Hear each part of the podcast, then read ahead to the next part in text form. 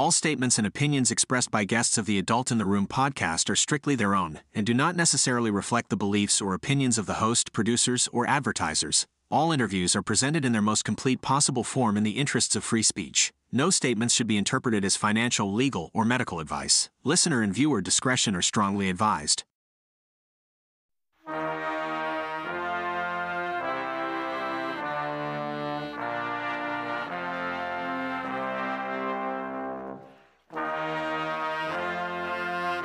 It's the Adult in the Room podcast with Victoria Taft.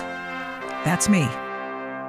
Welcome to the Adult in the Room podcast with Victoria Taft. How are you today? Drew Thomas Allen is an author, a columnist, a podcaster, and a professional acquaintance of mine. He's the vice president of client development at Publius PR, which is a communications firm that works with lots of big shots like Dr. Ben Carson, Alan Dershowitz, which he's not been on my show yet. Hmm. Dr. Naomi Wolf, Peter Navarro, Kari Lake, and many, many others. You have um, seen him on Newsmax. You've probably heard him on the radio, Political Talk. He is a prognosticator and he's written a book called America's Last Stand. Will you vote to save or destroy America in 2024?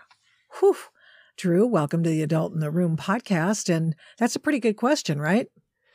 It is, and it's a heavy topic for sure. We'll have some fun and levity. Obviously, life goes on, but but it's true. There's no hyperbole in the title. There's no hyperbole in the book. People just have to get it, accept it. This is very, very serious. The situation we're in in America, but we can get through it like other Americans have in the past. Uh, but we've got to believe in each other and um, and band together. You know, interesting. So the other day I was doing a piece for PJ Media and it was based on a treatment Salon did, which, so you know where that's going. Salon did on a, a Washington Post editorial of all things. And basically it was about how, um, women are not, uh, Democratic women do not want to date men who like Donald Trump or any other Republican uh, values and so and and how they're having a hard time. This is a this is a tough thing you know? And uh, they don't want to lower their standards. And uh, going out with a guy um, like donald trump is like a guy you know it's like a guy who farts in public and picks his nose and all these other horrible things you know really antisocial behaviors. And so the point is is that at, at some point uh, she would just say that this person is just so untenable i can't even see a Democrat with them. When you so loathe the other party, when you so loathe whatever values you perceive them to have or lack thereof, um, how do you reconcile those those tribes and get them together and talk peacefully about the problems in this country? Well, unfortunately, the burden is on us on the right. Um, the, the people on the left who, frankly, have uh, developmental illnesses, whether it's called Trump derangement syndrome or you know, like like you're talking about. I mean, I read your piece. By oh, the good. way, I'm a bi- I'm a big fan of your writing. You're, you're hilarious. Oh, thank you. Oh, good. Yay. It's like gets a message across, but it's fun to read. Um, yeah, I mean, the, the it's it's you know, p- men on the right are willing to maybe reach across the aisle and say, hey, I'm open to it. It's not the end all be all, but uh, women on the left aren't interested in doing the same thing for men on the right. But you know what it has to do with something, and I'm not the first one to say this, but one of the differences between you and me and somebody on the left is that we can separate someone's politics from them as a human being. So I understand that, frankly, the Democrat Party and that ideology, it's evil. But it doesn't mean that every Democrat voter is an evil, vile person. They're not all Barack Obama. They're not all the leaders of this movement following in the, in, in the footsteps of Saul Alinsky and Karl Marx.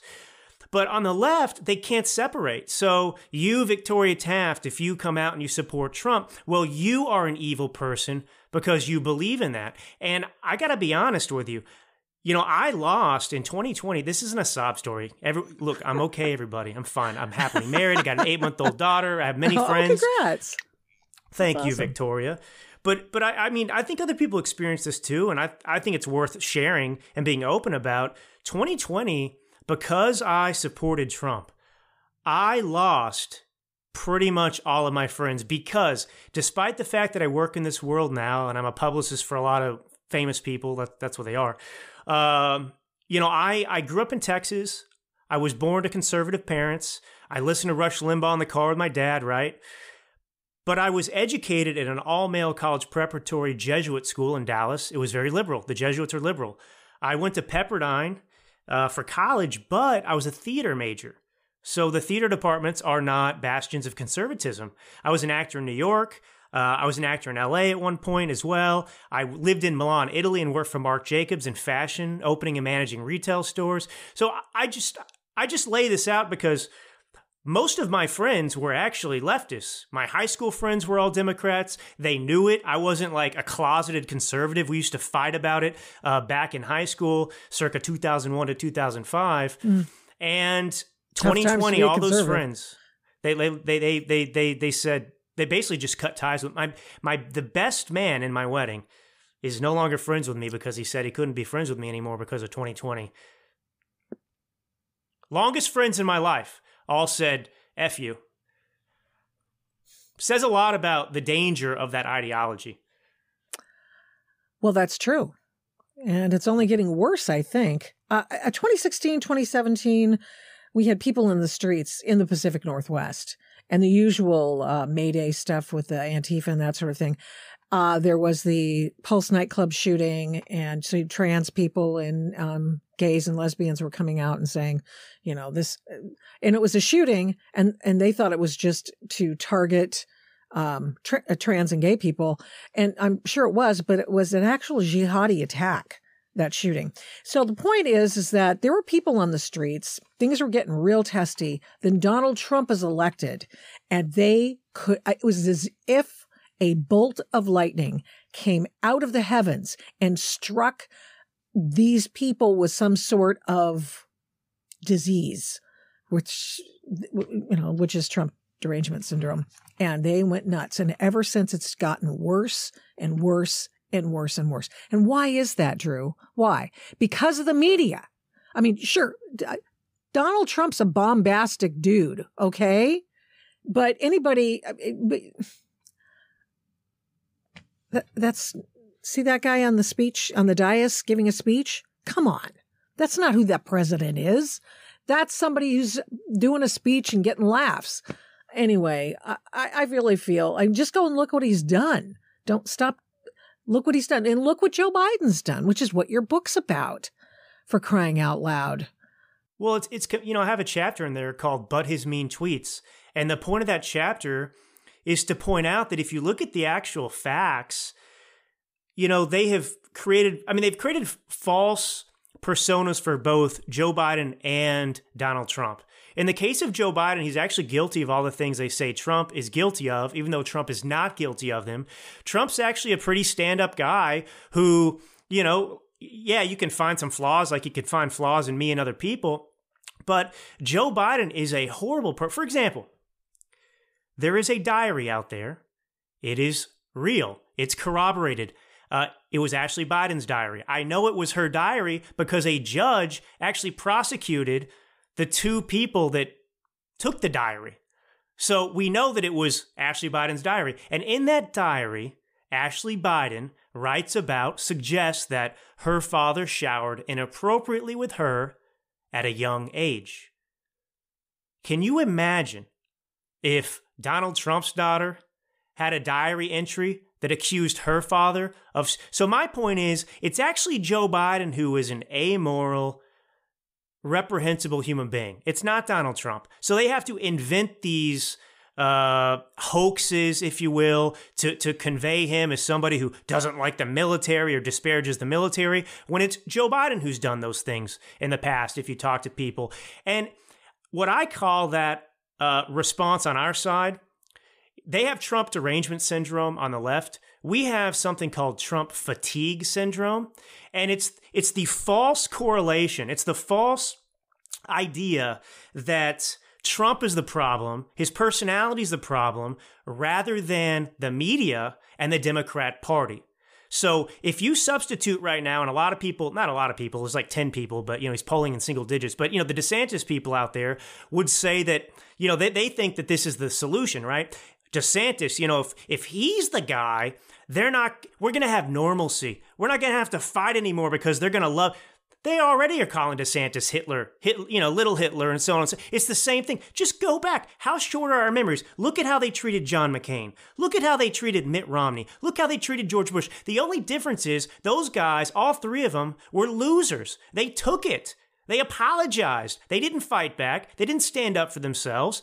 And so the Democrats and the media can't stand having to face somebody where those tactics don't work. You're supposed to just bend the knee when they attack you because you're supposed to have such thin skin that you care so much about what the media says that you want them to like you. Donald Trump doesn't care. He's a different animal and he's an animal built for this occasion. And we should be embracing that and thankful that we have that rather than saying, let's fire the, uh, the, the starting QB and go with some guy who's going to be, you know, the old one. I mean, can you imagine if DeSantis got attacked?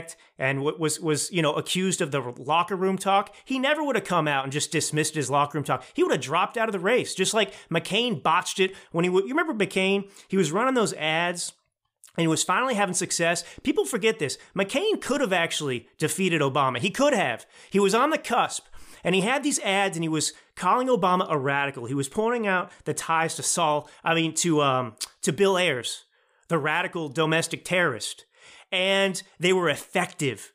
They were effective, and you could see it working. And then they started to attack in the media John McCain's honor. And you don't attack John McCain's honor because he was a veteran. He was a, a prisoner POW, of war. Yeah, yeah. A POW. Nothing's more was more important to John McCain than his honor. So they attacked that, and what did he do? He stopped running the ads and he started saying how much he liked Obama. We have differences of opinion, but actually, Obama's a very good guy. Remember, so, what what was that? What would he? He paused his presidential race in the summer before the fall election. What was that for again? I can't remember. Was it a, an economic thing or, uh, well, we have to, you know, we, we've got to pass this bill. This is very important because he believed the mobs who said, you don't care about America. How dare you? And then he, oh, well, I better stop. I better come off the campaign trail. And I can't, I, I can't remember exactly what it was about. But yeah, you're right. I mean, Paul, Paul Ryan, he, he, he is, has run ads run against him. Uh, literally a you know a put up job with him running a grandma in a wheelchair off a cliff. I mean, Paul, Paul Ryan is is one of the more not Republican people or not right people in the world. So I mean, they would do it to anybody. You're right, absolutely right. They would absolutely give this treatment to Ron DeSantis or Nikki Haley. You notice everybody's going after Nikki Haley today. Oh, she's the best thing ever. Oh my goodness, she's just the most wonderful thing. Whatever. It doesn't matter. It could be any one of them. I mean, if Vivek Ramaswamy, he's the best ever. If they thought it would work to hurt Trump. Anyway, go. You're the ex- you're the expert. No, no, we're we're both uh, experts and adults in the room, you know. But but but uh, I mean, I'm visiting, but you know, you're the permanent adult in the room. Well, yeah. yeah, I just I just think that uh, people need to adjust their mentalities and toughen up a little bit. I mean, we understand, I think, at this point, who the left is, who the Biden regime is, who Obama is, what the left is doing to this country, and it's it's it's really. Let me let me start this way because it's optimistic. I've seen a change. So, in the past, while Trump was president, even leading up to 2020, there were many Republicans, people I knew and talked to on a regular basis, and they were sheepish about Trump, right? They didn't really like him. They bought the media narrative, and they, they weren't really never Trumpers, but they would always apologize for him. Like, I wish I didn't have to vote for him. Why do we have to have Trump? You know, they were defensive. They still do it. They, they still, still do. do. it. You know, whether you like him or hate him, Donald Trump did X, Y, and Z. And it's like, stop saying, stop qualifying that. Just say Donald Trump did X, Y, or Z. That's it. That's all I have to yes. do. Yes. Get stop qualifying. The left doesn't qualify their support of Biden, who's the worst president in U.S. history. But but the one thing you are seeing now, and I saw it with um with Cuomo, not Andrew. What's the younger brother that was on that pod? Chris. Chris Yeah. Cuomo. Yeah. He was on a podcast. Fredo. Fredo, yeah, that's right. Fredo was on the po- on a podcast, and he came out and said, you know, he could consider voting for Trump. Now, contextually, he wasn't coming out and supporting Trump. He wasn't really bashing Biden. He was kind of equivocating the two, uh, Biden and, and Trump, saying they both suck. But Biden was so bad, maybe he could go for Trump. But my point is, it was a very telling response. That's a positive indicator for us who actually love this country and want to save it, because in the past, a Democrat would have no problem standing up and actually just defending their candidate.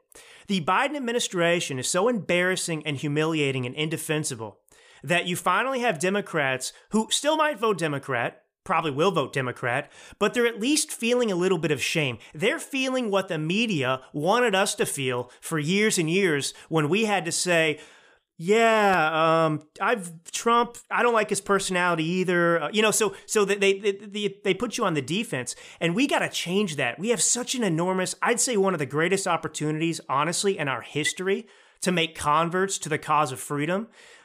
If we just have a positive message to people about Trump, and I, you know, I had a piece in American Greatness last week, I think it was, and I was making the point what's going on right now with this fake primary that's going on in the Republican Party where, you know, Trump is obviously going to be the nominee. I mean, I don't know why we're doing this, but well, I do know why, but anyway, but but but the problem is it's it's like and I'm sorry to say this if if you love DeSantis, if you're one of these people though, I'm not apologizing to you because you're part of the problem. But if you're just a DeSantis supporter, you're fine.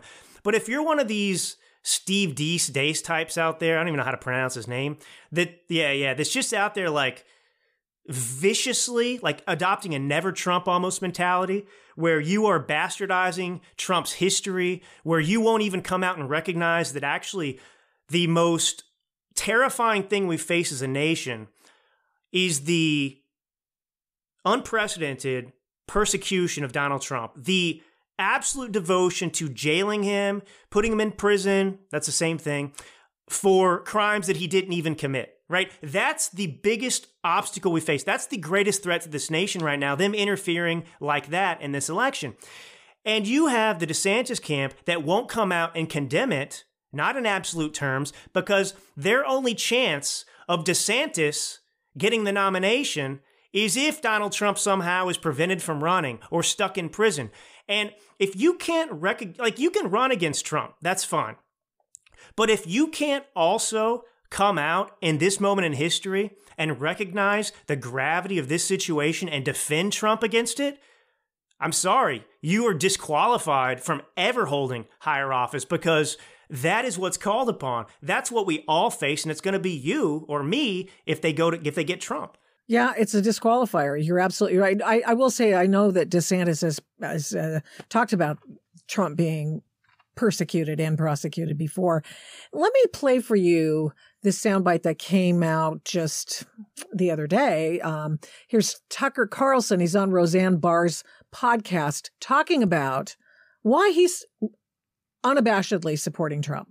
I mean, I've always agreed with Trump's policies, always, and I lost friends over it. Um, but and I've never really actively supported anybody because it's not my job to actively support people. I right. watch, you know, right. I like to watch. Um, but I'm a voyeur. Yeah. but I became an active Trump supporter when they raided Mar-a-Lago last summer, the summer of 2022. That, that that's just, that can't stand. No, that can't. And that I something. agree with Trump on a lot. But even if I disagreed with Trump on a lot, I'd still be a Trump supporter because you cannot allow that. You cannot allow the you know the regime, the president of the United States, to use the Justice Department to knock the front runner out of the race. You can't do that. No, you can't do that. So it's bigger than Trump. It's bigger than Biden. It's a question of you know, do you want to live in a free country with a functioning justice system? You know, that's exactly. And right. so I'm voting for Trump. And if they convict him, I will send him the max donations, and I will lead protests. That's how I feel. That's how I feel. Because, and by the way, if I thought that he had committed some real crime, I wouldn't feel that way, but he didn't. Mm-hmm. He and Biden are both found with classified documents at home, along with every other former high level federal official in history. But only Trump is indicted? Like, tell me how that works. Oh, shut up. Okay. And and Biden is the one who did it illegally because he was never president when he did it. Do you think Dick Cheney brought home any like classified Iraq war documents and showed them to his wife in 2003? Yes is the answer. You know, my my guess is that that Tucker Carlson probably knows that uh, firsthand that uh, Dick Cheney had some documents. So so Drew Allen, that is the kind of that's the kind of stand people need to take. That that is wrong what they did. I've done that, uh, of course, in my writing and here on the program, but uh, this legal grind that they're attempting to do, it's so obvious and clear that this is what the left is doing to Donald Trump. How does that ultimately play out? How does he take that in his reins and make it a positive on the campaign trail? How do you do that? Well, I would say in some ways, even without him doing much, it is having a kind of positive, beneficial effect um, because his support is growing. People are do seem to be recognizing that this is an intolerable for us as Americans.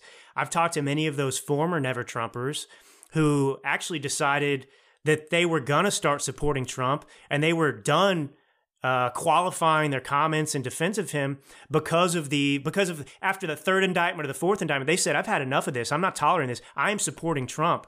And it's true. I mean look and on top of that Trump was a great president. He wasn't a perfect president I, am going to have a debate with somebody, I think, on some podcast uh, today on on Wednesday, Victoria, who wants to get into it with me about the COVID situation and Operation Warp Speed because I, I think though I think there are legitimate reasons to have complaints with Trump over some of the COVID handling, but I don't think that it's I, I, I think it's unfair to some extent because we're using hindsight uh, to judge it on. And this is this is one of my problems too with the kind of some of the main arguments from the DeSantis camp too is one they're rewriting not only DeSantis's history but also Trump's history, and they're using um, uh, presentism, right, where you judge the events of the past based on what you know now and change norms and so on and so forth. So when DeSantis says like I would have fired Fauci, well, you praised Fauci in the beginning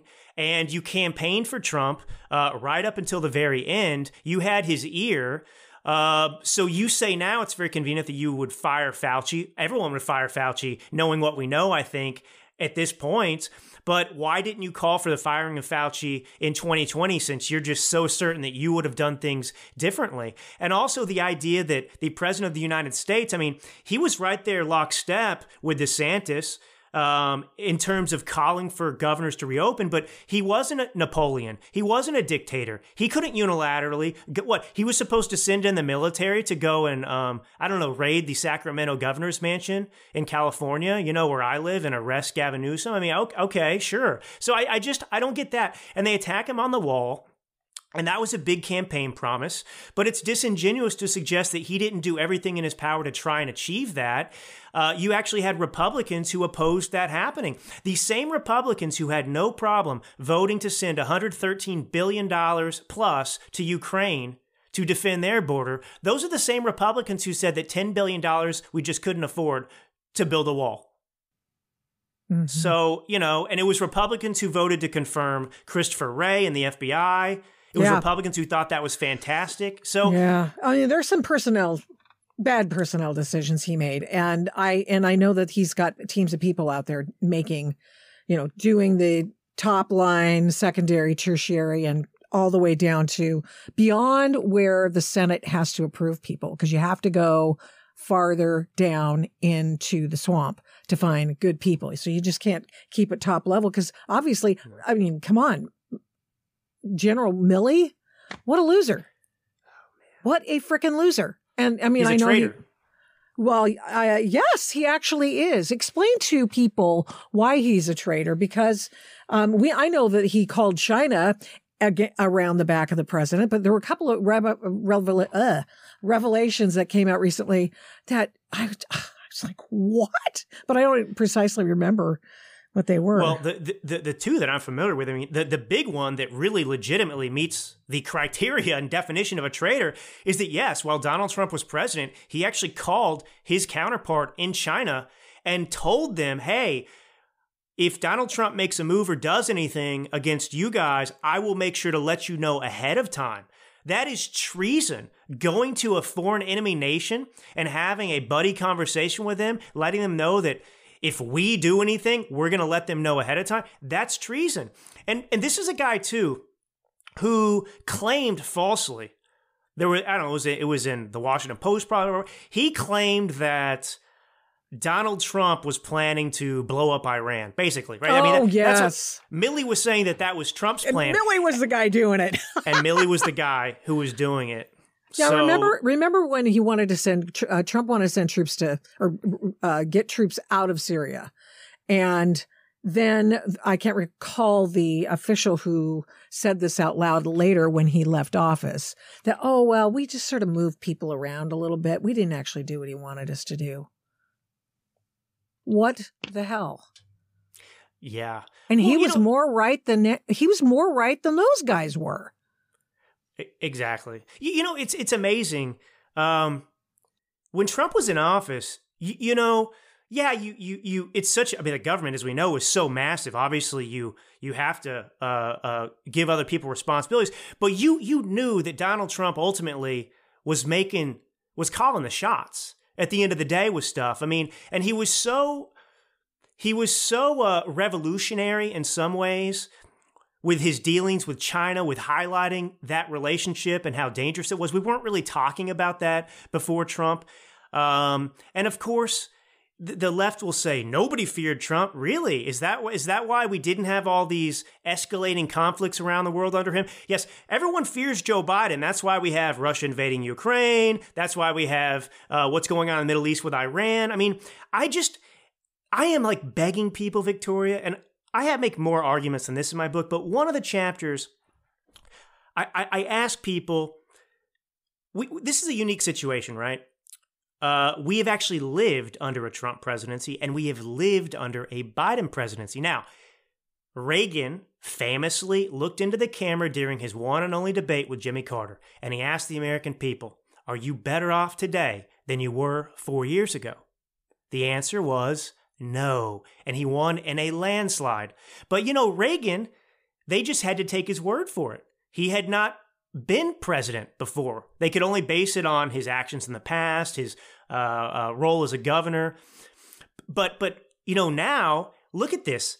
Ask yourself the question: Are you better off under Biden than you were under Trump? I mean, that to me is like the gold standard in this election.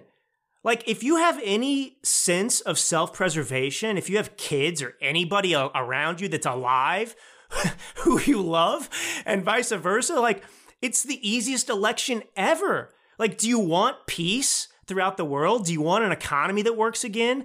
Like, do you want the border closed? I mean, these are no brainers. He could have put the government on uh, just set and forget, just keep doing what Trump was doing and been a hell of a lot better. Our country would have been so much better. But you you do talk about some of the problems, some of the issues that Joe Biden has done during his presidency. And you have to wonder it's been said that if he had tried to ruin this country, he would have done nothing different. This is how bad his decision making has been. And, I, you know, you have to ask yourself, whose side is he on? The Afghanistan pullout is just one example you give. Yeah, yeah. Well, I felt it was important because I think one of the things that is actually beneficial to the Biden regime, in one way, how bad they are helps them because y- you wake up and you think that things can't get worse, or you think that the glass ceiling of insanity has been set, but they break through it every single day, and you just leave chaos. It's like a, an arson strategy, I call it, where they're just lighting so many fires. You're so distracted, you you you're, you're immobilized in despair. And I thought it was important to chronicle most of these things because. I mean, look, one of the first things he did when he came into office was he canceled the Keystone XL pipeline. Like, I mean, what and then he goes did back to into the, Russia for, for fuel. I mean, what the, what are you talking about? Anyway, Yes. go ahead. Sorry, you're no, the guy no, who no, the no, book. no, but no, but that was that was day one, and it's like it's it's hard to believe that things just keep cascading like they are out of control, and and I I think a lot of people are waking. I mean, like what's going to be? I I mean, I think in some way I'm hoping we can make it to 2024, um, because things are so perilous right now economically. Um, they look, last year, for example, quarter two, the Biden administration lied to the American people, and they said the jobs report indicated that he had created 1 million new jobs. And then in December, right, months and months and months later, after everyone was told that the economy was doing great because of a million jobs were created in Q2, the I think it was the Philadelphia Fed that came out and said, actually, we looked at all the information and he only created 10,000 jobs. so are we in a recession right now? I mean, I would argue that we are. I but, think we are, but but, but the there's so much quanti- quantitative easing, and nobody wants to tell us what the real facts are. I honestly, when you have to spend eleven thousand dollars more per year, eight hundred fifty dollars more a month to stay level with where you were last year, two years ago, honey, that's a recession. When and when mortgage rates are through the roof that it, no one can afford to buy a home unless you've got lots and lots of money. I mean, that's a recession. When you go out to the store and like I did two days ago, and I got three, four bags of um, groceries, but no, no, no, wait, correction. I bought one roasted chicken. You know, the roasted things that Daily buy. One. I didn't buy a bunch of real fancy stuff. $274. Now I can afford to do that, but on, but I can tell you right now, there are people using EBT in those stores. They can't afford that. They can't afford that. And there are There people, are people in there, there are people in our local food bank, food bank, uh, people going to the food bank up this year, 60%. That's a recession. Well, That's for hell. sure. When you when you have people taking out credit cards for the first time in their lives who have sworn their whole lives that they were never going to incur credit debt, credit card debt that they couldn't pay off immediately because they were responsible, but now their only option is to accumulate credit card debt otherwise their families and kids don't eat. And to hear this administration that's full of sociopaths, and I'm serious, they do not care. They will sit there and lie to you and tell you that you've never had it so good. And I, I have to hope and believe that the American people really can't tolerate this anymore. Even former Democrat voters, that they can't tolerate this anymore because, you know, we're headed for some dire straits. And I do explain what it's going to look like in the book. You know, if if they reelect Biden or some other Democrat, you know, people will be begging for high energy costs because you're going to have uh, rationing of energy uh, instead. You won't even be, have the option of spending a fortune to buy gasoline. You know, you won't have it available to you anymore because they're going to destroy the entire uh, oil and gas sector, which they've already started doing uh, in a big way. So, you know, it, I mean, it's like, do you want World War III? Yes or no? No. Okay, don't vote for Joe Biden. I mean, It's, it's, like- hard to it's hard not to think that we're right there anyway at the precipice of it. Between Oh. Iran, Hamas doing their thing at uh, Iran's behest, Russia with uh, China. I mean, we used to have those guys, uh, you know, on lock against each other, but we don't have that anymore. We don't have that wedge anymore. We have them working together. And then we have Joe Biden held in uh, what do they call it? Um elite capture by the CCP. Yeah. Well, that's that's that's the elephant in the room. You talk about it, I talk about it, but a lot of people still don't talk about it. And obviously, yes, Joe Biden has been bribed. He's bought and paid for by not just the communist Chinese, but other foreign countries as well. But if they've bought off Biden, do you think that they haven't also bought off members of Congress? So when you look at Republicans and Democrats and you say this uniparty, this doesn't make sense, how they can keep doing this, well, it's not that complicated. They sold their soul because they they have been bribed, just like Joe Biden has been bribed, and they fear the blackmail. You know, it's amazing because you know if I don't know, I, I just look at like what hap- happened to George Santos, and obviously you know, yeah, what he did, he, he's not guilty of anything more than Joe Biden did or uh, Pocahontas in terms of lying about his resume. And obviously, he wasn't even found guilty yet. But the point is, the people that voted to expel him from Congress, I guarantee you, most of them are guilty of far more serious crimes than he's ever committed. We just don't know about them. Insider trading, not the least of which. Oh, oh, of, of course, of course. I mean, you get these people. I mean, they've never they've never had like a, a an actual job. They go in there to Congress and they're worth millions on a two hundred twenty eight thousand dollar whatever salary, which is good money, by the way. I mean, mm-hmm. that's the other thing. These Not guys if you're really trying to don't keep do two much. households and you know coast to coast, though. It's hard. Yeah, it is Sorry. hard. which is why some of them sleep in the sleep in the Capitol. So, what would you say? I I recognize that America's Last Stand.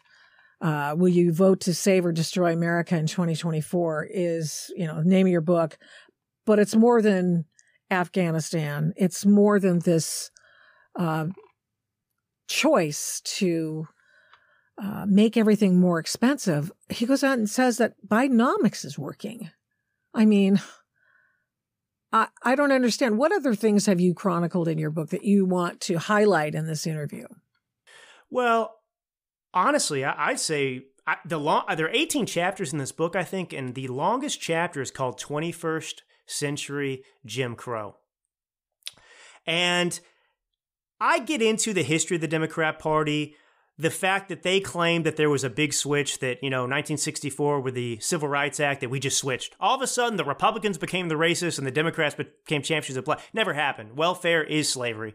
Um, but 21st century Jim Crow, let me let me start with this story. If you remember during the Trump administration, Sarah Huckabee Sanders was his press secretary at one point. He went through like like 20 of them, no, like three or four. Uh, but Sarah Huckabee Sanders tried to dine at a restaurant called the Red Hen, I think in Lexington, Virginia. And the owner recognized who she was and kicked her out of the restaurant, wouldn't let her eat there. Now, that was under the Trump administration. And what I am telling you, with the FBI going after uh, targeting, you know, grandmas from J6, them going after people who weren't even prosecuted for, you know, protesting outside abortion clinics and so on and so forth, the FBI has been weaponized against the American people. And there is kind of an uh, unofficial code of conduct today, which is reminiscent of Jim Crow. Jim Crow, of course, was, uh, you know, segregation of black Americans. Well, that same code now is applied to people who aren't Democrats, who are conservative or MAGA. Uh, you are discriminated against. If you are uh, uh, an NBA coach, if you're an NFL coach, Jack Del Rio, for example, called J6 a dust up compared to BLM. What happened to him? Well, they they fined him. They basically uh, they threatened to fine him, and they would have fired him if he didn't come back and recant his statement. Gina Carano was fired for astutely pointing out that the political climate, dangerous, scary under COVID, under the Democrat Party and these tyrants, was eerily reminiscent of the climate you saw in Nazi Germany. And she was proven correct, of course, uh, by the actions of the Democrats that came later. So you have this society that we have become unfortunately kind of familiar with and tolerant of in some way, in which you're fearful to be conservative. You're fearful to be MAGA because the FBI is looking at you as a domestic terrorist. You have James Carville, what a moron, going on TV recently and and saying that you know that that's what Democrats think about us, you know, that we're domestic terrorists and so on and so forth, that Christians are terrorists. I mean, I mean, it's just it's crazy in the gaslighting, the way they talk about us. I mean, Joe Biden giving that speech from hell, uh, it, it reminiscent of of Hitler standing there in front of Independence Hall last year, I think it was, saying that you know MAGA is uh, extremists are, you know semi-fascists and so on and so forth. So, I mean, that's scary because and, and in the in the most extreme form of that 21st century Jim Crow, you have them doing what they're doing to Donald Trump. And the point is, the guardrails are coming off. Like if they can do that to Trump and get away with it, his only his only retribution is us putting him in office again. That's it. Like the, he he may very well be put in prison because it doesn't matter that he didn't commit crimes. They have bastardized, corrupted the justice system. It doesn't matter. They can get a corrupt judge and a corrupt jury in D.C. that b- agrees with him. It doesn't matter. They could they could accuse him of jaywalking and make it a federal crime somehow and stick him in uh, the gulags on the Potomac with the J6 folks. What's interesting, there are many interesting things that you bring up in your book, but one of the things is that, you know, you talk about we've already lived through a Trump presidency. And he didn't send people to gulags. He didn't weaponize his government against his political enemies. He didn't do anything to spy on American citizens that he's aware of, I'm sure, unless it was just him. There are a variety of things that now they're saying, oh, well, if he gets into and if he gets into office again, he's going to use the DOJ and the FBI against his political enemies, accusing him that which he did not do of doing that things that they are doing right now against him. I mean, it's just who's buying this? Is anybody is anyone buying this? It's it's all they have. Somebody's buying it. Uh, probably the friends that excommunicated me from their uh, world probably buy into it still. Maybe some of them have come around. I don't know. But yeah, I mean, who is buying? I mean, it's it's just so absurd. It's so absurd on so many levels. This idea that it's like, I mean, it's like the Nazi Party. Uh, I don't know. Obviously, losing World War II, and let's pretend they weren't uh, forbidden from existing anymore. But some other party came in there that had opposed the Nazis, and then the Nazis are screaming about how the you know the good guys who are defending the Jews, well, they're now going to come after the Nazis and put us in prison. Maybe you belong in prison. I mean, you, are a bunch of criminals. Like, I mean, w- w- w- there are dumb people out there, though. Unfortunately. Drew, thank you so much for coming on the Adult in the, the Room podcast. Appreciate you uh, doing that and coming on and writing your book. That's amazing. Face or that is just uh just awesome. I appreciate you doing that. Where well, can they find you? you? Where do they find you and where do they find your book? Oh yeah, on that um a gross place called X, formerly Twitter. That cesspool. You can find me there, Drew Thomas Allen. Uh, I have a Substack where I kind of post my, my podcast available everywhere. I have a podcast, The Drew Allen Show. Mm. Um, but I have a Substack, drewallen.substack.com, and the book is on Amazon. That's the best place to get it, Amazon. It's uh, available Kindle, paperback, and then I also I narrate it myself. I heard uh, that. Yeah, I saw yeah, that. Yeah, yeah. So anyway, but but no, I mean, awesome. I just hope it's useful to people. It should be. Uh, that's why I wrote it. Uh, we got you know we've got work to do, but we should still be uplifted. You know, my message is not one of despondency because I'm really glad that you're here with me, Victoria. I'm glad I'm here because I don't want to leave it up to somebody else to save the country. You know, I actually believe yeah. in our capacity to do the right thing, and uh, and I think we will. But we've got to fight like hell. Mm-hmm, mm-hmm. You're absolutely right. You're absolutely right. I like the fact that you leave it on a positive note because I wouldn't be still, you know, fighting away and writing the way I do and doing the things I do and saying the things I do if I didn't believe that there was a way out of it. And I think there is. I just don't know if everybody's going to cooperate. Listen to Victoria. You cannot go wrong. Thank you. Excellently said. Thank you. Thanks for listening to this episode of the Adult in the Room podcast. To keep the programs you like to listen to, please rate this podcast with a fantastic five stars on your Apple Podcast app every time you listen. And give me a great review. Plus, of course, subscribe to the podcast. It makes a difference with the big tech algorithm and the big tech oligarchs, and it makes us easier to find. Please get in touch with me on all the big tech stuff. Yeah, we're still there. Using the names Victoria Taft or the Adult in the Room podcast on MeWe, Parler, Minds, Facebook, Twitter, and Instagram. Thanks to 1A Cast for imaging, editing, and production.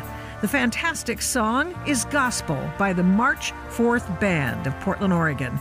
Music for Antifa versus Mike Strickland is Ride or Die by Raps by RC. The Adult in the Room podcast is also a production of Flamingo Road Studios. Remember, head up, heart out, and strive to be the adult in the room. Till next time, mischief managed.